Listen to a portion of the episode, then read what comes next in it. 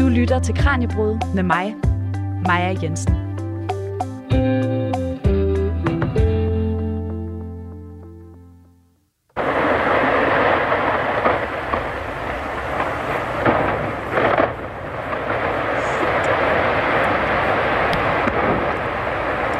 Det her, det er lyden af en gletscher, der kælver. Og hvis du ikke lige helt ved, hvad det vil sige, så er det altså, når store dele af is river sig løs fra en gletscher og kollapser. Det kan blandt andet være på grund af de stigende hav- og lufttemperaturer. Og når så store stykker is de brækker af og smelter i havet, ja, så kan det altså påvirke havniveauet. Men hvor hurtigt smelter gletsjerne? Præcis hvor stor en effekt har det på det globale havniveau? Og hvordan vil det påvirke risikoen for oversvømmelser i Danmark? De spørgsmål forsøger vi at finde svarene på i dag. Mit navn er Maja Jensen. Velkommen til Kranjebrud om havstigninger og oversvømmelser. Du lytter til Radio 4. Og så er det blevet tid til at byde velkommen til min gæst i dag. Det er dig, Jens Hesselbjerg Christensen. Velkommen til. Tak skal du have. Jens Hesselbjerg Christensen er professor i klimafysik i afdelingen for is, klima og geofysik på Niels Bohr Instituttet ved Københavns Universitet. Jens, når vi taler om havniveau og havstigninger, så taler vi ofte om den her globale vandstand, og det er den, som ifølge FN's klimapanel vil stige over 1 meter eller 1,1 meter inden udgangen af dette århundrede. Men Jens, hvad er global vandstand egentlig for en størrelse? Jamen, jeg tror, for at forklare det, så vil jeg tage et udgangspunkt i en, et andet globalt tal, som jeg tror, de fleste har vendt sig til at forstå. Det er, at vi taler om global opvarmning, og så taler vi om, at jordens temperatur øhm, ikke gerne skulle stige mere end halvanden eller to grader, hvis det er en prisaftale. Men det er også et globalt mål. Det er middeltemperaturen for hele jordkloden. Og, og den siger jo virkelig ikke ret meget om, hvad der, er, der sker, øh, hvor vi er, fordi klimaforandringer er meget mere end bare temperatur. Og herunder også vandstandsstigninger. Fordi øh, når, når, når temperaturen stiger, så øh, påvirker varmen øh, i, i bund og grund alle medier, altså herunder vand. Og det sker, når det der varmes op, så udvider det sig en lille bit smule. Og øh, da verdenshavene jo ikke ligesom har nogen huler, det kan løbe ind i, så kan det jo kun øh, udvide sig en vej, og det er opad.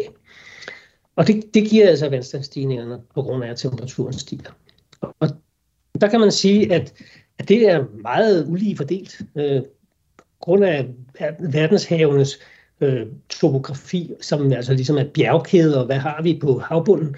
Alle de her ting gør, at, øh, at det ikke udvider sig på samme måde alle steder, og derudover er havet forbundet, sådan så man kan sige, at når det udvider sig mere et sted, jamen så, ud, så, så udjævner det sig, og så videre, og så videre.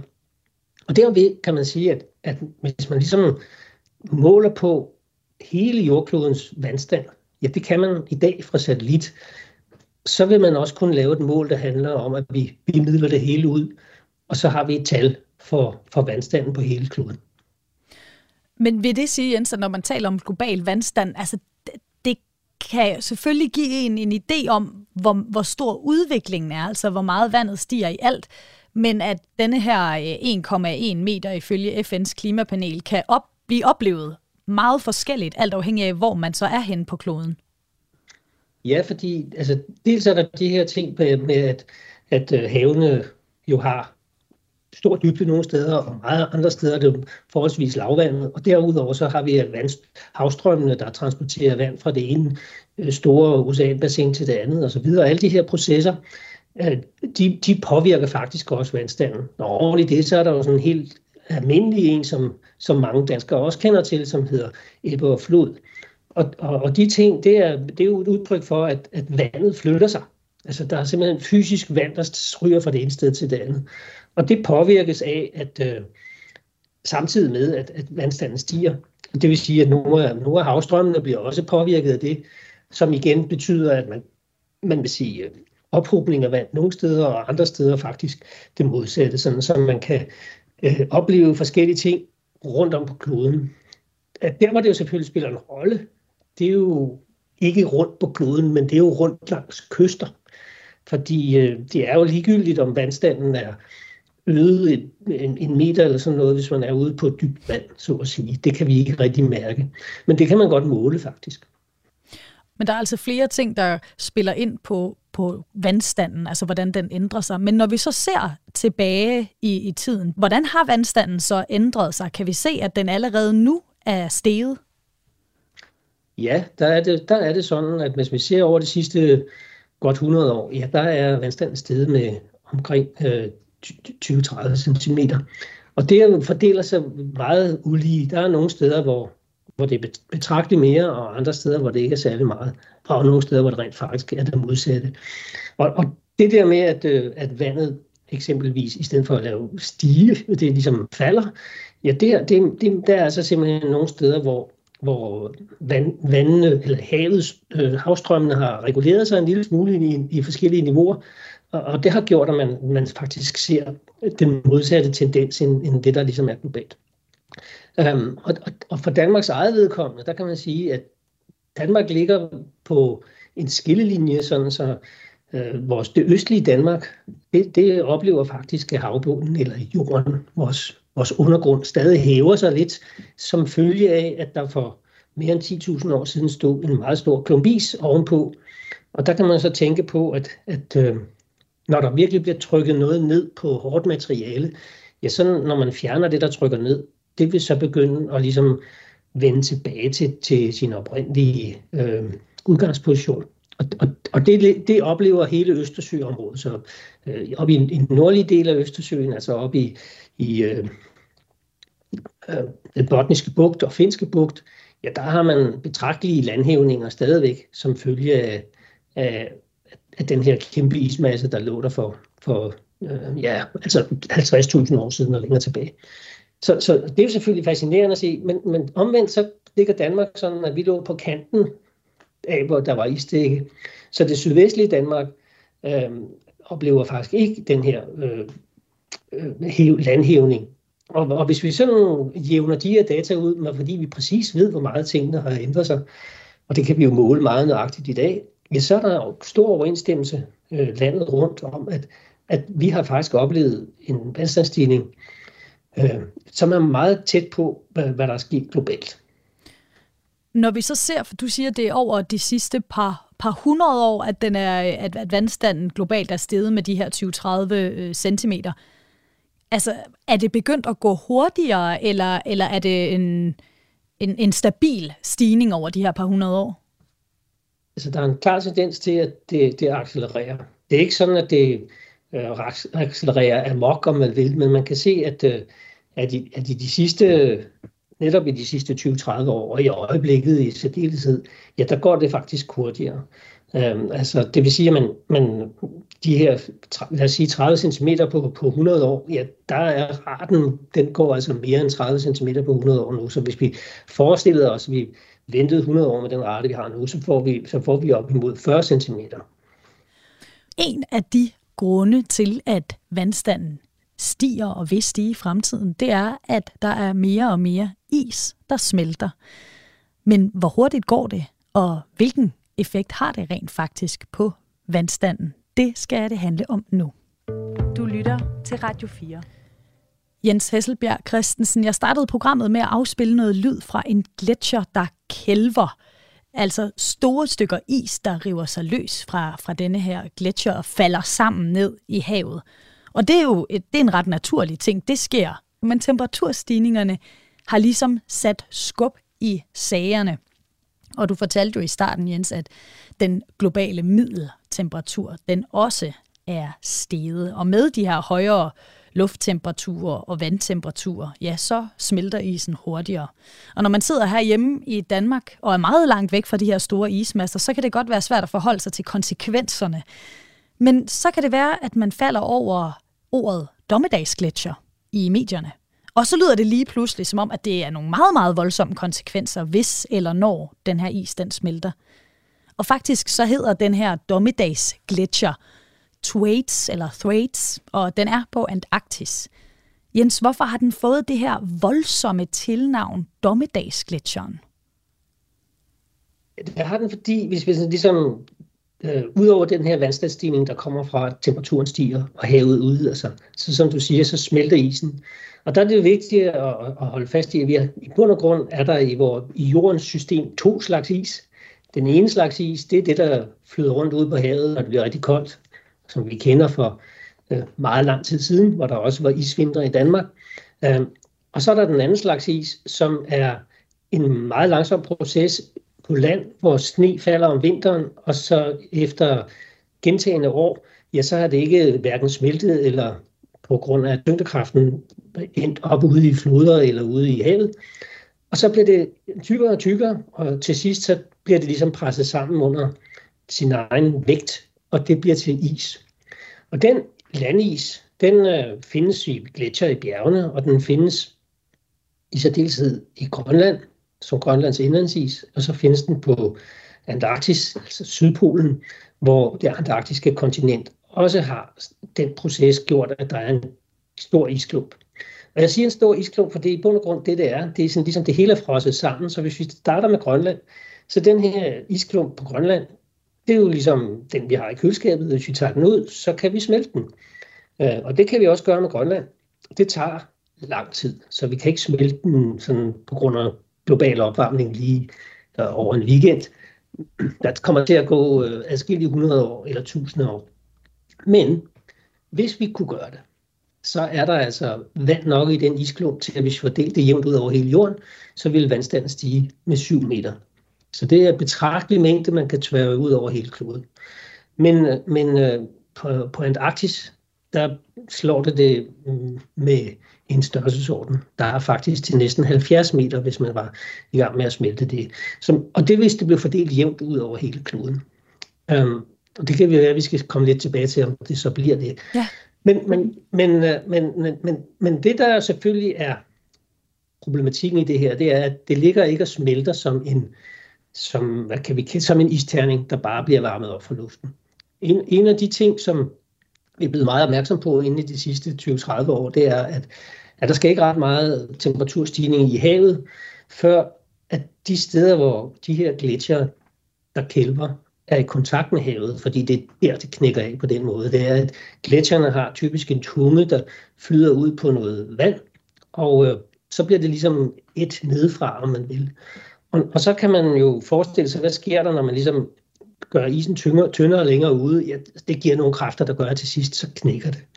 Og så skal man jo huske på, at nogle af de her gletsjer herunder Thwaites, de, de er enorme. De dækker arealer, der er større end Danmark, og i Grønlands indlandsis selvfølgelig kæmpe. Men, men udløbsgletsjerne, som for eksempel øh, Lulisæt-gletsjeren, isfjorden ved Lulisæt, den er jo øh, berømt for sine isbjerg, og, og smukt ser ud for den, der kan lide det. Øh, men her er det jo altså samtidig de isterninger, der knækker af, de er, det, der er altså, det er næsten øh, en kilometer gang en kilometer gang en kilometer. Altså en kæmpe øh, klump, der, der, der løsrives. Og det er jo selvfølgelig fordi, at de fjorde løber ud i de dybe nok til at kunne have det. Og der har vi set en acceleration af det på, på Grønland.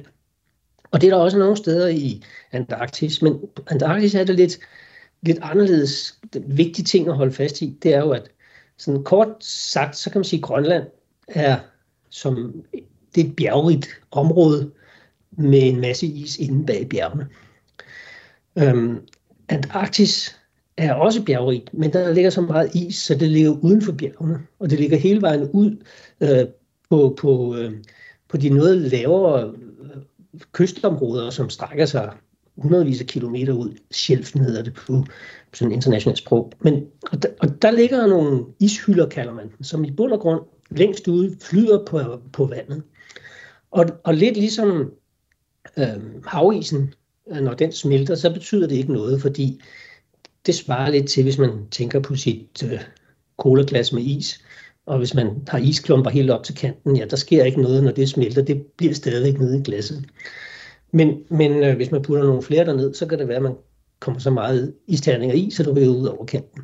Og det er jo bund og grund kælvingen. Den, den, det, det er nogle nye ekstra isterninger nede i, i vores colaglas. Men samtidig med, så sker der så det, kan man sige, at at når det her øh, går lidt stærkere, ja, så, så kan man i bund og grund sige, at så, så begynder det at hive i det is, der ligger inde bagved. Det, det lukker op for, at det is bagved, der står langt inde på land, det kan begynde på grund af tyngdekraften langsomt at flyde. Is er ikke, som man tænker, øh, fast som stål. Det er et, det, det, er, det har flydeegenskaber, og det bliver deformeret på grund af tyngdekraften. Og det er på grund af grund tyngdekraften, der gør, at øh, fasongen på Grønlands indlandsis er, at den er tykkest inde på midten, og så, så flader den ud, ud langs kysten. Og den, den måde, som isen bevæger sig på, den er ikke øh, fast i tiden. Og det gælder heller ikke på Antarktis. Og, og de her ishylder i omkring, især deltid omkring Vestantarktis, det er så den del af Antarktis, der peger, øh, hvad kan vi sige, ind, i, der er noget, der hedder den øh, antarktiske halvø, som ligesom peger op imod Sydamerika. Og det er det område, hvor, hvor den her halvø findes. Der, der ligger nogle meget store områder, hvor gletsjerne af den her type er, øh, ligger direkte på havbunden, og, og, og yderst ude, der, der flyder de på, på, øh, på dybt vand. Og den del af det, som flyder, som jeg siger, når det knækker, det, det betyder ikke så meget altså i forhold til vandstand. Men, men det, der sker, når det flyder, det er, at det åbner op for, at der trænger yderligere vand længere ind. Og samtidig med, når det, det her tunge is, der har været frosset fast i lang tid, den er kilometer tyk, skal man huske på, øh, det begynder, hvis, når det knækker af, ja, så, så, så forårsager det, at det bagvedliggende is, der står på land, det kan hurtigere øh, nedbrydes og, og knække af. Og, og dommedagshistorikken kommer jo ind i det, når jeg fortæller, hvor meget vand det er, det drejer sig om. Altså hvis vi var til at, hvis det hele blev, blev forløst fra, fra, fra Antarktis, så er det altså 70 meter. Men alene den del, som den pågældende gletsjer ude på Vestantarktis har på, det, det kan give sig selv, hvis vi den bliver til, det, det, det, det gjort, så kan den give op imod 3 meter, så meget øh, i sig selv indeholder den. Ja. Og, og, og der er problematikken, at det kan gå ret hurtigt. Uh, vi, faktisk kan jeg sige, at vi ved ikke, hvor hurtigt det kan gå. Det er, er stadig noget, man forsker meget i. Ja. Så når du siger, at det går hurtigt, er det så stadig flere tusind år? Eller kan ja, det, det måske det, være århundreder eller årtier? Det, det, det er øh, formentlig nede i årtier. Så i princippet kan man, hvis det, den her proces kommer i gang, ja, så, så, så er risikoen, at man over ganske få år altså et årti, vil se betragtelig vandstandsstigning. Altså ikke 30 cm, men pludselig skal til at forholde sig til en halv til en hel meter på meget kort tid. Og øh, i bund og grund, og det var øh, det, kan man sige, den, den, den mest skræmmende vurdering, der ligger i, i, i de her ting, det er, at man kan ikke udelukke faktisk, at hvis vi virkelig skruer op for varmen, og ikke for på verdensplan ligesom bremset op for den udvikling, som er i gang, ja, så, så er risikoen, at, at den her proces accelererer. Flere af den type gletsjer, som er på Antarktis, de vil bidrage med helt op til 15 meter inden for de næste 200-300 år. Men nu har vi jo talt meget om Antarktis, øh, Jens, og du var også lige kort inde på det før, men det kan jo være, at der er nogen, der lytter med og undrer sig over, jamen vi er jo tættere på Grønland, så smeltevandet fra Grønland må jo påvirke os i Danmark mere end det fra Antarktis. Men det er faktisk ikke sådan, det hænger sammen, Jens. Hvordan kan det være? Ja, det er faktisk lige omvendt. Og, og det, øh, så selvom jeg siger, at det går hurtigt, så går det jo ikke, altså det er jo ikke sådan, at vi trykker på knappen, så knækker jeg den her is af øh, nu. Så det går over nogle årtier, hvor det her sker. Og det betyder, at der sådan set er tid nok til, at, øh, at de processer i havet, der gør, at vandet ligesom omfordeler sig, de kan godt finde sted. Men en, en, en, en lidt paradoxal øh, udvikling af det her, det er jo, at, at tyngdekraften øh, spiller en lille væsentlig rolle her. Fordi øh, al den meget is, der i øjeblikket ligger nede på Antarktis, og for den sags skyld på Grønland, jamen det, det påvirker tyngdefeltet på jorden, sådan, så det ikke kun er, man kan sige, at, at øh, alle steder hiver alting i alting, sådan virker tyngdekraften. Men, men der er jo så de her øh, ifjælde på henholdsvis øh, Grønland og Antarktis, og, øh, og det, det, i bund og grund, så er det med til at hive i omgivelserne herunder vandet. Så vandet står øh, relativt, hvis man tænker, tænker sig at kunne blæse op, så står vandet på jorden ikke som sådan en kugle.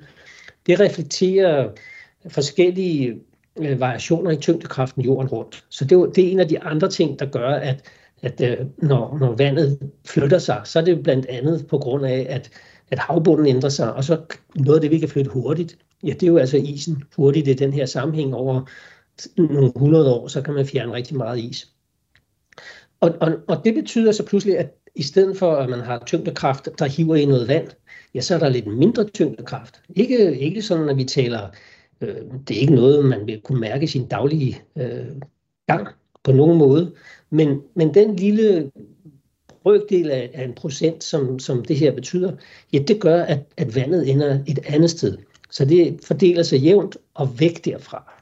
Og, og der betyder det i bund og grund den proces på Grønland og Antarktis, at de virker ligesom modsat. Så, så i realiteten så ender det vand, der smelter fra Grønland, det ender nede i Australien, omkring Australien. Og det vand, der måtte øh, smelte fra Antarktis, ja, det ender op i nord for ekvator og oppe på vores breddegrader. Så, så før, når jeg sagde 70 meter fra Antarktis, eller 3-4 meter fra de her dommedagsglitcher, øh, ja, det er, så, det, det er det globale niveau.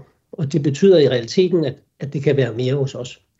Og det er derfor, at det selvfølgelig er afgørende, at, at vi får styr på de her processer bedre, end vi har i det, for, fordi øh, man, man bruger meget ofte terminologien med globale vandstandsstigninger. Og, og det handler selvfølgelig noget om, at vi ved, hvad volumenerne er, men hvordan og hvor det ender helt præcist, det kræver en noget mere detaljeret beregning. Det kan man godt lave i dag, så, så vi ved godt, hvad det er, vi skal holde øje med på vores breddegrad. Hmm. Men der er altså mange ubesvarede spørgsmål om øh, de store gletsjere, som øh, Thwaites for eksempel, og særligt når det kommer til tidshorisonten, hvor hurtigt det går.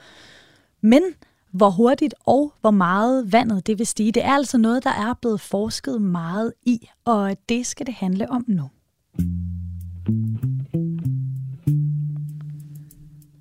Vi er i gang med Kranjebrud, der i dag handler om havniveau og hvordan klimaforandringerne påvirker det nu og i fremtiden. Og jeg har besøg af Jens Hesselbjerg Christensen, der er professor i klimafysik i afdelingen for is, klima og geofysik på Niels Bohr Instituttet ved Københavns Universitet. Og i starten af programmet, der nævnte jeg FN's øh, klimapanel, der har lavet en udregning, hvor de peger på, at den globale vandstand vil stige med, med 1,1 meter inden udgangen af det, dette århundrede.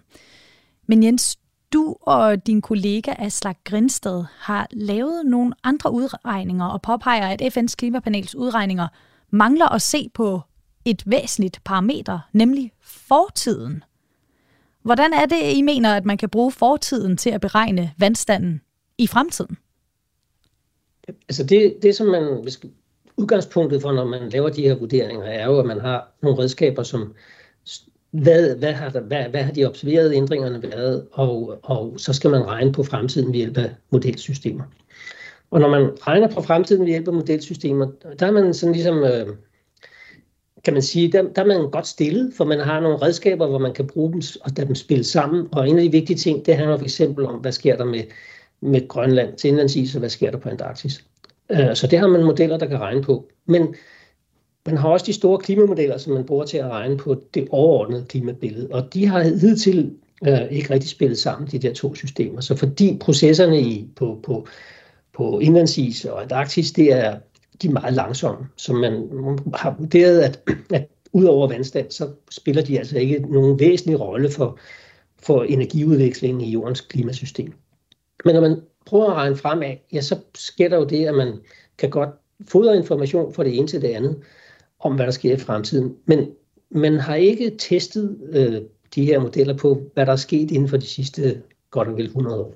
Og, og det vi har kigget på, det er, at man kan, man kan se, at øh, hvis man ligesom ser på øh, hastigheden, hvor med vandstanden stiger, altså er det her accelereret eller ej, ja, det, det kan man få ud fra målingerne. Og, og der tyder tingene på, at det her det, det accelererer. Og, og, og hvis vi sammenholder det med den måde, man har regnet på, øhm, det, med hjælp af klimamodeller, ja, der kan man sige, der er det sådan lidt offset. Der bliver det sådan, at de, de, de ender med at være, man kan godt se, at raten fremad i tiden bliver den samme, men det er ligesom, de starter ved et lidt for lavt niveau. Og, og, der, og det skyldes, at de her modeller i bund og grund ikke er øh, tunet ind, vil jeg bruge som, som uh, udgangspunkt i, til det, der har været sket. Så det vil sige, de har ikke, de har, vi har ikke kun testet dem i forhold til at sige, at det vi har oplevet, hvordan hænger det sammen med det. Så det hænger, der er meget af det her, det hænger på, hvad sker der fra, fra iskammeren. Og, og hvor det vi finder, det er, at, at, øh, at, at, at det ser ud som om, at man skyder lige under målet i forhold til, hvad vi observerer. Og det vil sige, at man bliver lidt for konservativ i det her. Så, så, så selv uden øh, dommedagsglitcher og accelererede afstrømninger, så, så, så, så, så er udgangspunktet, at det går for, om man så må sige, i disse øh, scenarieberegninger, det, de får ikke taget højde for, hvad det er, der er sket hurtigt nok. Så man kan sige, at hvis man har fået et skub til at begynde med, og så starter, det er noget andet, end hvis man starter fra at stå stille. Ja, så hvad viser jeres beregninger? Hvad, hvad vil I sige var mere mindre konservativt? Ja, så, så det, det, som vores peger på, det vil være, at, at man med, alle mulige forbehold på det, der i øvrigt er mål på, så skal man typisk ligge mod slutningen af det her århundrede af størrelsesorden 20, måske 30 cm mere til. Altså ikke noget, hvor vi øh, har skudt helt ved siden af målet, men, men øh, det er tydeligt, at, at øh, der er mere i vente, netop fordi, at de her ting ikke er, er, er fuldstændig kalibreret, og vi ikke forstår øh, nok om processerne i den øh, tid, vi har gennemlevet. Så som, en ting er at forstå processerne principielt, men at få det hele balanceret til at netop efterprøve og vise det, vi har nu, det har vi simpelthen ikke haft ordentlige data til før inden for de aller sidste årtier. Jeg kan huske, du fortalte mig, da vi talte om det her tidligere, Jens, at man har øh, prøvet at undersøge, hvordan vandstanden var øh, tilbage i tiden, da vi sidst havde den temperatur, vi har nu. Og der var, det, der var vandstanden 9 meter højere, det globale vandstandsniveau. Hvordan kan det så være, at den ikke øh, er så høj i dag?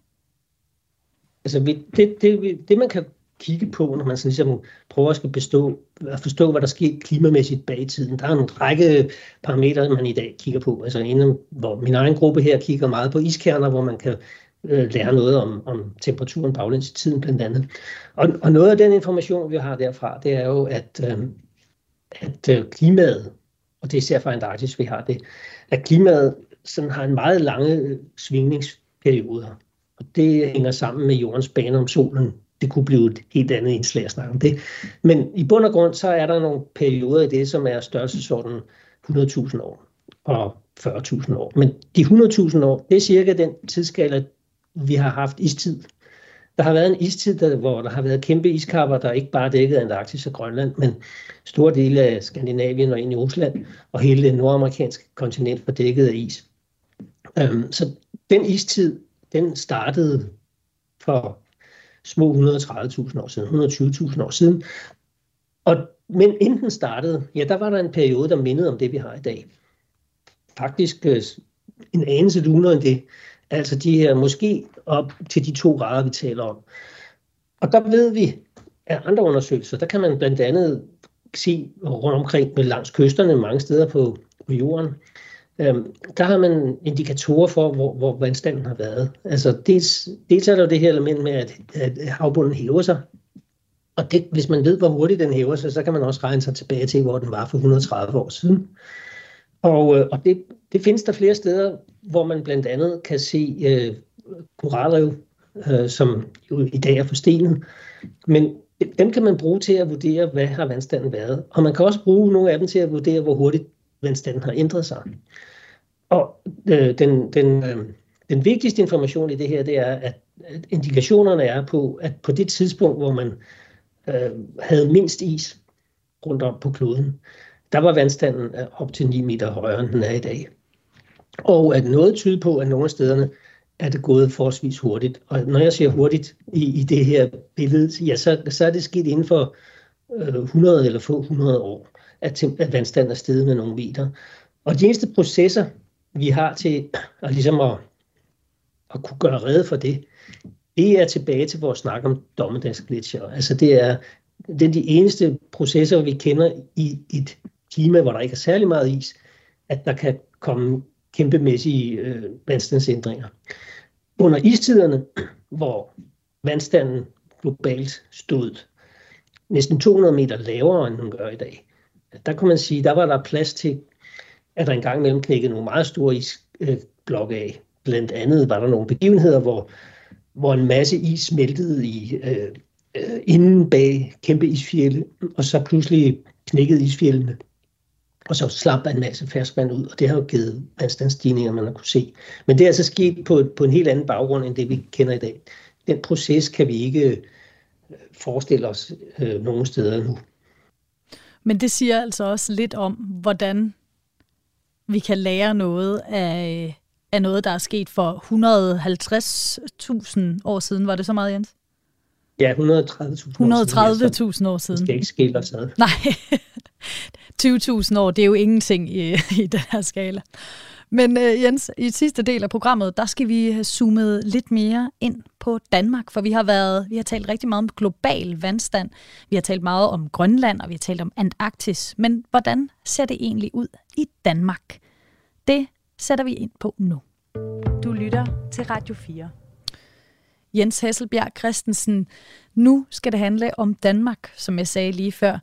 Og øh, vi har snakket om de her 1,35 øh, meters vandstandsstigning inden øh, udgangen af, af det her århundrede. Men ved vi, hvor meget øh, vandstanden vil stige i Danmark? Ja, først, så, så, så, så hvor meget er det, det drejer sig om? Altså de der, 100, de der 1,3 meter, som du snakker om, der kan man sige, det er ligesom sådan en slags mm, mm middeltal for, for de fleste af de scenarier, man har, øh, uden de her dommedagsscenarier. Og, og, og der kan man sige, at det, det, er, det er måske ikke det allerbedste at give udtryk for, fordi der er faktisk, det, det kan differentieres lidt. Altså man kan differentiere det klart og sige, at indfrier vi Paris-aftalen med de halvanden grader, så kan vi jo snakke en anden gang om, om vi kan det. Uh, men skulle vi gøre det, ja, så, så taler vi ikke om halvanden meter vandstandsstigning, så altså taler vi snarere om, at det bliver yderligere 30 cm. Og to grader, så får den et lille nyk opad. Men jo mere vi skruer op, jo, jo højere er det. Og uanset hvad, ja, så, så, så selvom vi med halvanden grad og kun 30 cm, jamen så fortsætter vandet med at stige efterfølgende. Så de kommende århundreder vil også opleve vandstandsstigninger. Så, så, så det, det, alt er ikke klaret i året 2100. Det, det fortsætter bagefter, og det hænger sammen med, at, at, at, at verden generelt er varmet op herunder havene, og, øh, og iskaverne for den sags skyld. Så det vil sige, at, at den der accelererede afsmeltning, den, den fortsætter. Måske ikke med at accelerere, men med det højere niveau, end den gjorde tidligere. Og det fortsætter vandstandsstigningerne på grund af det.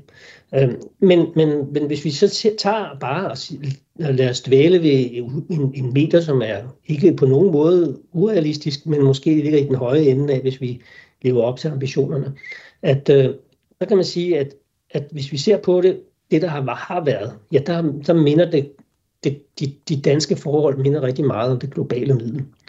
Og det hænger lidt på, at øh, i bund og grund er, når, når, når, når vi taler vandstandsstigninger i dag, ja, så kommer mere end halvdelen af vandstandsstigningerne, de kommer fra, øhm, fra den her termiske udvidelse af havet. Så, så, så hvis vi ikke skal se særlig meget temperaturstigninger yderligere, ja, så, så begynder det at nå sit, øh, sit endelige niveau nu. Men der kommer stadigvæk mere fra gletsjer, og her er det i dag sådan, at det, der bidrager mest, dem har vi ikke talt så meget om. Det er de små gletsjer, som det er sådan noget i Alperne og de norske fjelle og så videre. Og på den sags skyld også rundt langs Grønlands kyster, der er også masser af, af gletsjer, som ikke, ikke hænger sammen med indlandsisen. Øh, Island har også is som bekendt. Alt, alt det, den masse af is, der findes verden rundt, Ja, skulle alt det smelte, så er der jo faktisk 60 cm at komme med. Og en del af det, vi ser i øjeblikket, det er faktisk de smeltende gletsjer. Det er, det er en betragtelig del af de vandstandsstigninger, vi ser i dag. Det er, det er øh, størrelsesorden 30 procent. Så er der resten tilbage fra Grønland og Antarktis. Og der kan man sige, at øh, den her balance med, om vandet kommer fra det ene sted eller det andet sted, det er jo noget, vi skal kære os om i Danmark. Og det er først noget, vi for alvor begynder at bese øh, i, i, i det tilfælde, at Antarktis for alvor begynder at, at, at, at røre på sig. Og så begynder vi at, at se noget acceleration af vandstandsstigninger hos os, der vil overstige det globale tal. Ja. Altså Jens, ligger vi godt eller skidt placeret i Danmark i forhold til vandstandsstigninger? Altså Danmark ligger skidt, fordi vi uh, har kyster. Altså vi er det land i Europa, der har den længste kyststrækning i forhold til sit areal. Og vi er også et af de lande, der har de mest udsatte kyster. Jeg har forstået sådan, at vi har nogle stærkt øh, lavliggende områder. Vi har en stor del af vores øh, bagland til kysterne, der har vi, hvad skal vi sige, vores vandreservoirer, som kan blandes op med havvand og så videre. grund, havvandet trænger ind i vores grundvand, når, når man så må sige, vandet står højt og trykker. Så bliver det presset ind i, i det grundvand, som, som jo går hele vejen ud og også under øh, havbunden for den sags skyld. Så, så, så, så ja, vi ligger rigtig skidt, og det er også skidt, hvis det kun er 30 cm, fordi de her ting bliver simpelthen påvirket på den måde. Så, så, så, så der er vi noget af det, vi sikkert som danskere synes er det fine ved Danmark, det er også det mest udsatte, nemlig vores kyster. Ja, og nogle af de ting, vi kan være udsatte for ved kysterne, det er stormfloder. Og hvis vandet stiger, jamen så vil vi øh, så meget være, være mere udsatte for, for stormfloder i fremtiden. Og om lidt, der skal vi høre et indslag, øh, hvor min kollega har talt med, med seniorforsker ved DTU Management, Morten Andreas Dahl Larsen, der fortæller om, hvordan de har lavet nogle udregninger, der peger på, hvilke områder, der er særligt udsatte for den her slags hændelser. Øhm, men inden vi skal høre det, Jens, vil du så ikke forklare, hvad er det, en stormflod er for noget? Ja, hvis vi... Stormflod, den indeholder ligesom to, to ord. Kombinationen af storm og flod. Og de fleste tænker jo nok på en flod som et, et vandløb af en, en vis dimension. Men, men her handler det mere om, at, at det engelske ord for flooding, altså det er, det giver oversvømmelser. Og, og hvorfor giver en storm oversvømmelser? Når vi hører begrebet en storm, så tænker vi jo blist. Øhm, men det er jo ikke kun det, der er. Altså et bund og grund er sådan meteorologisk, ja, så er et stormvejr, det er et lavtryk, et dybt lavtryk, hvor, hvor luftmasserne øh, virvler rundt om centrum her og med stor hastighed. Og den store hastighed, den kan jo give vindskader alle mulige steder, men den kan også få også pisket bølgerne op. Og derfor tænker vi som storm, og, og, og det, der kommer i forbindelse med stormvejr, det er bølgerne. Men sådan lige en lille smule mere teknisk fysik, så er det jo sådan, at på samme måde som tyngdekraften påvirkede, at, at vandet nede fra Antarktis i bund og grund ender mest hos os, ja, så, øh, så er det også sådan, at hvis man tænker på atmosfæren, øh, som jo er i direkte kontakt med havet, så er atmosfærens luftmolekyler, øh, det, de vejer. Og, og der, hvor der er højtryk, der, der, står, der er simpelthen flere luftmolekyler, og de trykker mere på vandet, end der, hvor der er lavtryk. Så man kan tænke sig, at når man har et lavtryk, der er meget dybt, ja, så bliver vandet ligesom presset op og står lidt højere der, hvor der er, er lavtryk. Og, og den del er, kalder man, øh, det, det er virkelig det der stormflod. Det er, at man kan sige, at når der kommer et lavtryk syd fra Island og bevæger sig ned i Nordsøen og bevæger sig hele vejen ned til vestkysten og rammer Danmark, ja, så, så er det ubehageligt med bølger ud af kysten. Men skulle der ikke have været bølger, så ville vandstanden godt kunne risikere at være adskillige meter over daglig vandet, simpelthen på grund af, at det her pressen luften ind der, eller presse vandet ind der, hvor der er mindre luft. Og, og, og det er i bund og grund det, der er, er stormflod. Og der kan man så sige sig selv, at der er to elementer i det. Den ene er, at hvis vandstanden er højere, end den plejer, så vil en, en stormflod af en given dimension øh, være endnu værre, øh, end den var tidligere. Og omvendt et lidt mindre alvorligt stormvær kunne være af samme dimension som noget, vi har oplevet, simpelthen fordi at grundniveauet er højere. Og, og på toppen af det kommer der selvfølgelig bølgerne, som, som eroderer voldsomt på, på, hvad det nu måtte være, de rammer.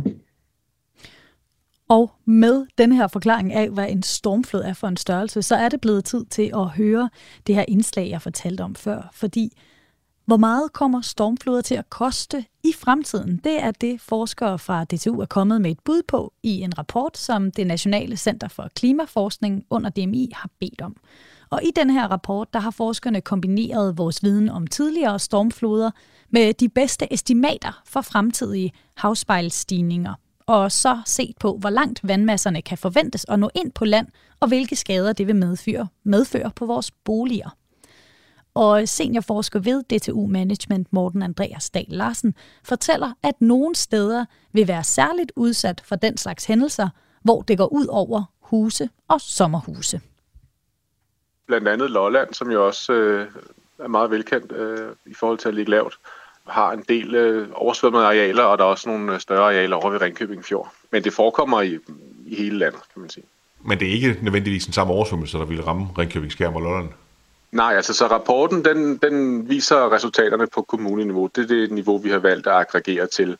Øhm, vi kunne godt zoome mere ud, vi kunne også godt zoome mere ind, for det er jo en meget, øh, hvad skal man sige, detaljeret analyse på, på fin skala, men det var ligesom de, det niveau af resultater, vi ville lægge frem.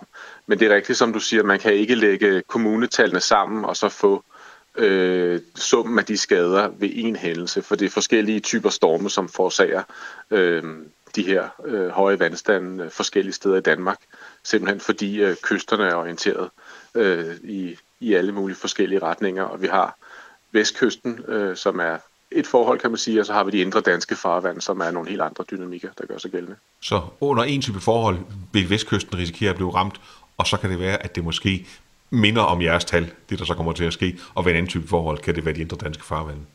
Ja, præcis. Altså så, så vil det være nogle af kommunerne ved en type storm, og nogle af kommunerne ved en anden type storm, og man kan måske også snakke om tredje, fjerde, femte typer storm. I virkeligheden er det jo meget komplekst samspil af hændelser, øh, og også altså hændelser, som ligger dage forinden, og, og, og skiftende vindretninger og vindstyrker osv. Så, så, så nej, man kan ikke lægge kommunerne sammen, men, men nogle nabokommuner kunne sagtens blive, blive ramt samtidig. Men når der er så mange parametre, der kan reguleres på, hvor brugbart er det så sådan kort, eller, og hvor sikkert er det? Det er noget af det bedste, vi kan lave lige nu, eller i hvert fald som der er lavet på national skala. Øh, man kan øh, sige, at en, en, øh, det vi kalder en, en dynamisk modellering vil være endnu bedre. Det vi har gjort her, det er en statistisk modellering, hvor vi har taget historiske observationer og, og fremskrevet. Men øh, der foreligger ikke en dynamisk modellering øh, på øh, den skala, altså for hele Danmark. Og hvad er det, en dynamisk modellering er i forhold til en statistisk modellering? Ja, en statistisk modellering, som sagt, det er der, hvor man tager øh, observationer, og, øh, og så øh, laver man en sammenhæng mellem, hvor høj vandet er, øh, kontra hvor ofte det forekommer. Og der laver du så en, ekstrapolering, kan du sige. Du forlænger kurven i forhold til, hvornår det så vil øh, forekomme for, for endnu mere ekstreme hændelser, hvis du ikke har observationer nok til det. Øhm, og så lægger du så havspejlstigningerne oven på det, hvor øh, dynamisk modellering, det er, hvor du bruger en, en, øh, en computermodel, der er i stand til at simulere sådan rent geofysisk de processer, som der foregår, når eksempelvis en, en, en flodbølge bevæger sig ind over terræn. Så det er, det er to vidt forskellige tilgange til, til den her hvad skal man sige, opnåelse af økonomiske skader, som vi er kommet frem til. I jeres rapport der er I alene fokuseret på privatbygninger, men der er jo altså mange andre typer bygninger. Øh, der er veje, der er vindmøller og alt muligt andet. Kan I ikke medregne den slags? Det kan vi godt, og det arbejder vi også på, øh, og det er noget, vi løbende forbedrer. Man kan sige, øh, andre store sektorer, der har vi jo kigget på, på udelukkende privatboliger, der vil jo også være bygninger med andre formål end beboelse, altså industri for eksempel, erhverv. Vi kigger også på øh, tabt arbejdstid i form af, øh, hvis folk de ikke kan nå frem på, på arbejde osv. Øh, tabt produktion, kulturelle øh, værdier. Øh, vi arbejder også på at udvide den med, med landbrug og forskellige andre sektorer. Så jo, der, der er masser af andre former for, for skader, man kan kigge på. Og lige noget, jeg også vil tilføje, det er, at hvad skal man sige, øh, vores rapport den kigger jo så på nogle meget ekstreme hændelser og omkostningerne for en af disse hændelser. I virkeligheden så har vi også noget andet forskning kørende, hvor vi kigger på, øh, på mindre hændelser, som jo så vil forekomme hyppigere, og faktisk er vi nået frem til, at, at for, for mange lokaliteter vil det i sidste ende give højere økonomiske skader, simpelthen på grund af forskellen mellem, mellem hyppighed og størrelsesorden. Så det vil sige, at dem, der sidder og følger med i, hvilke resultater jeres modeller når, når frem til, de skal ja. altså også være, være ekstra opmærksomme på, kan man sige, de mere almindelige hændelser, som rent faktisk kan være en større trussel end de ekstreme. Selvfølgelig skal en hændelse være stor nok til, at vi det hele taget ser en oversvømmelse af værdier. Men alene det, at det så forekommer hyppigt kontra en meget sjælden hændelse, kan faktisk gøre, at når vi kigger langt nok frem og laver økonomiske diskontering, som er sådan en metode til at se, hvad, hvordan udviklingen er inden for det felt, så kan, så kan de små hændelser faktisk bonge mere ud end de store hændelser. Ja. Morten Andreas Dahl Larsen fra DTU nævnte blandt andet Ringkøbing Skjern og Lolland som nogle af de steder, der er i farezonen for alvorlige skader på huse og sommerhuse. Andre kommuner, der også risikerer at blive ramt af kombinationen af stormflod og havspejlstigninger er Nordfyn, Slagelse, Tornby og København. Og Morten fortæller, at de her små hændelser faktisk kan få endnu større omkostninger end de store hændelser, der sker sjældent. Men Jens, hvad tænker du om det, Morten fortæller her om, om stormfloder i Danmark? Man kan sige, det, det afspejler det billede, vi har talt om, at, øh, at det, der gør en forskel, det er jo, skal vi sige, det grundlæggende niveau er lidt anderledes. Altså selvom det er bare en gummistøvle mere vand, der, der er der, ja, så betyder det, at et, et af de uvær, der måtte have været tidligere, hvis det blev genoplevet, ja, så har det fået en, en, øh, en ny dimension, fordi at man, at man kan sige, at det kommer på en anden baggrund. Og man kan sige, at, at for eksempel dierne rundt om i det danske land, de er jo bygget ud fra en eller anden øh, konstruktion, som skal modstå en eller anden begivenhed. Øh, en hændelse, som sikkert er, har, har fået en eller anden returværdi, så man kan sige, at den her, vi oplever den her, lad os sige en gang hver 200 år, eller hver 500 år, eller hvad det måtte være. Øh, og der kan man sige, at, at det holder jo ikke, når baggrundsniveauet ændrer sig, fordi selvom man kan sige, at det er præcis den samme type hændelser, vi har, ja, så er, sker der altså simpelthen et skift, sådan så det, der var øh, en, en, en alvorlig og sjælden hændelse for 100 år siden, den har altså ændret øh, sit øh, forløb til, at den bliver hyppigere, og, og så kan den overgå sig nogle endnu større. Og, og det sker i takt med, at vandstanden stiger, at man ligesom skubber det der hele tiden. Så, så konstruktionsmålet, man måtte have, det har jo som udgangspunkt, at, at klimaet er, er, er øh, konstant. Altså det er det samme, vi hele tiden skal forholde os til.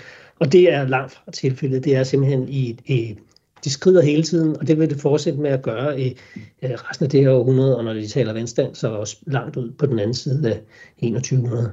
Så vi skal gentænke øh, den, den danske kystsikring simpelthen? Alle steder ved kystsikring i Danmark har brug for at kunne sige, øh, hvad, hvad er, hvad kan vi sige, øh, det daglige slitage, øh, hvor, hvor skifter den hen? Og så øh, de, de, de, de ekstreme hændelser, som, som de snakkede om her også i indslaget, at, at, det, at det er klart, at det er dem, vi er mest opmærksom på, men, men man kan sige, at det daglige slitage er lige så afgørende, og det var også lidt det, de var inde på, at i indslaget, at, at det er måske der, at, de store udgifter virkelig ligger. Ja. Jens, nu er vi endt i, øh, i Danmark og har set på, hvilke steder i Danmark, der er udsatte. Men vi startede jo med, med den globale vandstand, og vi har været i Antarktis og på Grønland og små øer i Stillehavet. Men Jens, som forsker, så vil jeg gerne øh, stille det aller sidste spørgsmål til dig i dag, som er, altså forskningen kan jo ikke alene vende klimaforandringerne om, øh, så temperaturen og havniveauet bare stopper med at stige her fra den ene dag til den anden, selvom det jo kunne være skønt. Men hvor synes du, at der er særlig brug for, at forskningen sætter ind og måske bruger endnu flere kræfter end i dag? Altså, at vi har jo været omkring ret mange områder, hvor der stadig er meget store, ubesvarede spørgsmål, vigtige spørgsmål. Men er der et særligt spørgsmål, du synes er meget, meget vigtigt, at, øh, at forskningen kan besvare? Altså, det er helt klart, at vi har, vi har store huller, og i hvert fald øh, manglende information om, hvor, hvor hurtigt tingene kan ændre sig på Antarktis. Der er øh, øget indsats omkring de her ting, men, men det er langt fra der, hvor man kan sige, at, man, at vi kan komme i mål inden for få år. Det, vil, det er stadigvæk årtiers værk, der vil gøre i det her. Og man kan sige, at, at, at, at alvoren, graden af alvor i det her, det betyder, at det er et sted, hvor, hvor burde satse væsentligt større forskningsmidler i min optik både på Antarktis, men for den sags skyld også, hvad der er, der foregår på Grønland. Det er ligesom om, at man kan sige, det er, det er overladt til forskerne at komme i tanke om at, at stå og melde ud, hvad der er, der sker. Men i bund og grund er det jo os alle sammen, der er, øh, hvad skal vi sige, øh, øh, tabere, øh, så længe vi ikke kan lukke den her information ned og sige, vi ved faktisk godt, hvad der skal til. Men som det er nu, så er der altså rigtig mange ubekendte, og nogle af dem har jo konsekvenser, som er virkelig ubehagelige for et land som Danmark. Ja. Vi må se, om, om forskerne de kan få besvaret de her spørgsmål i fremtiden. Men med det, så er vi altså nået til enden på dagens program. Så Jens, mange tusind tak, fordi du havde lyst til at fortælle lytterne om mig, om klimaforandringer og, og havneniveauet i fremtiden. Mit navn er Maja Jensen, og tak fordi du lyttede med til Kranjebrud i dag. Vi høres ved. Programmet er produceret af Videnslyd for Radio 4.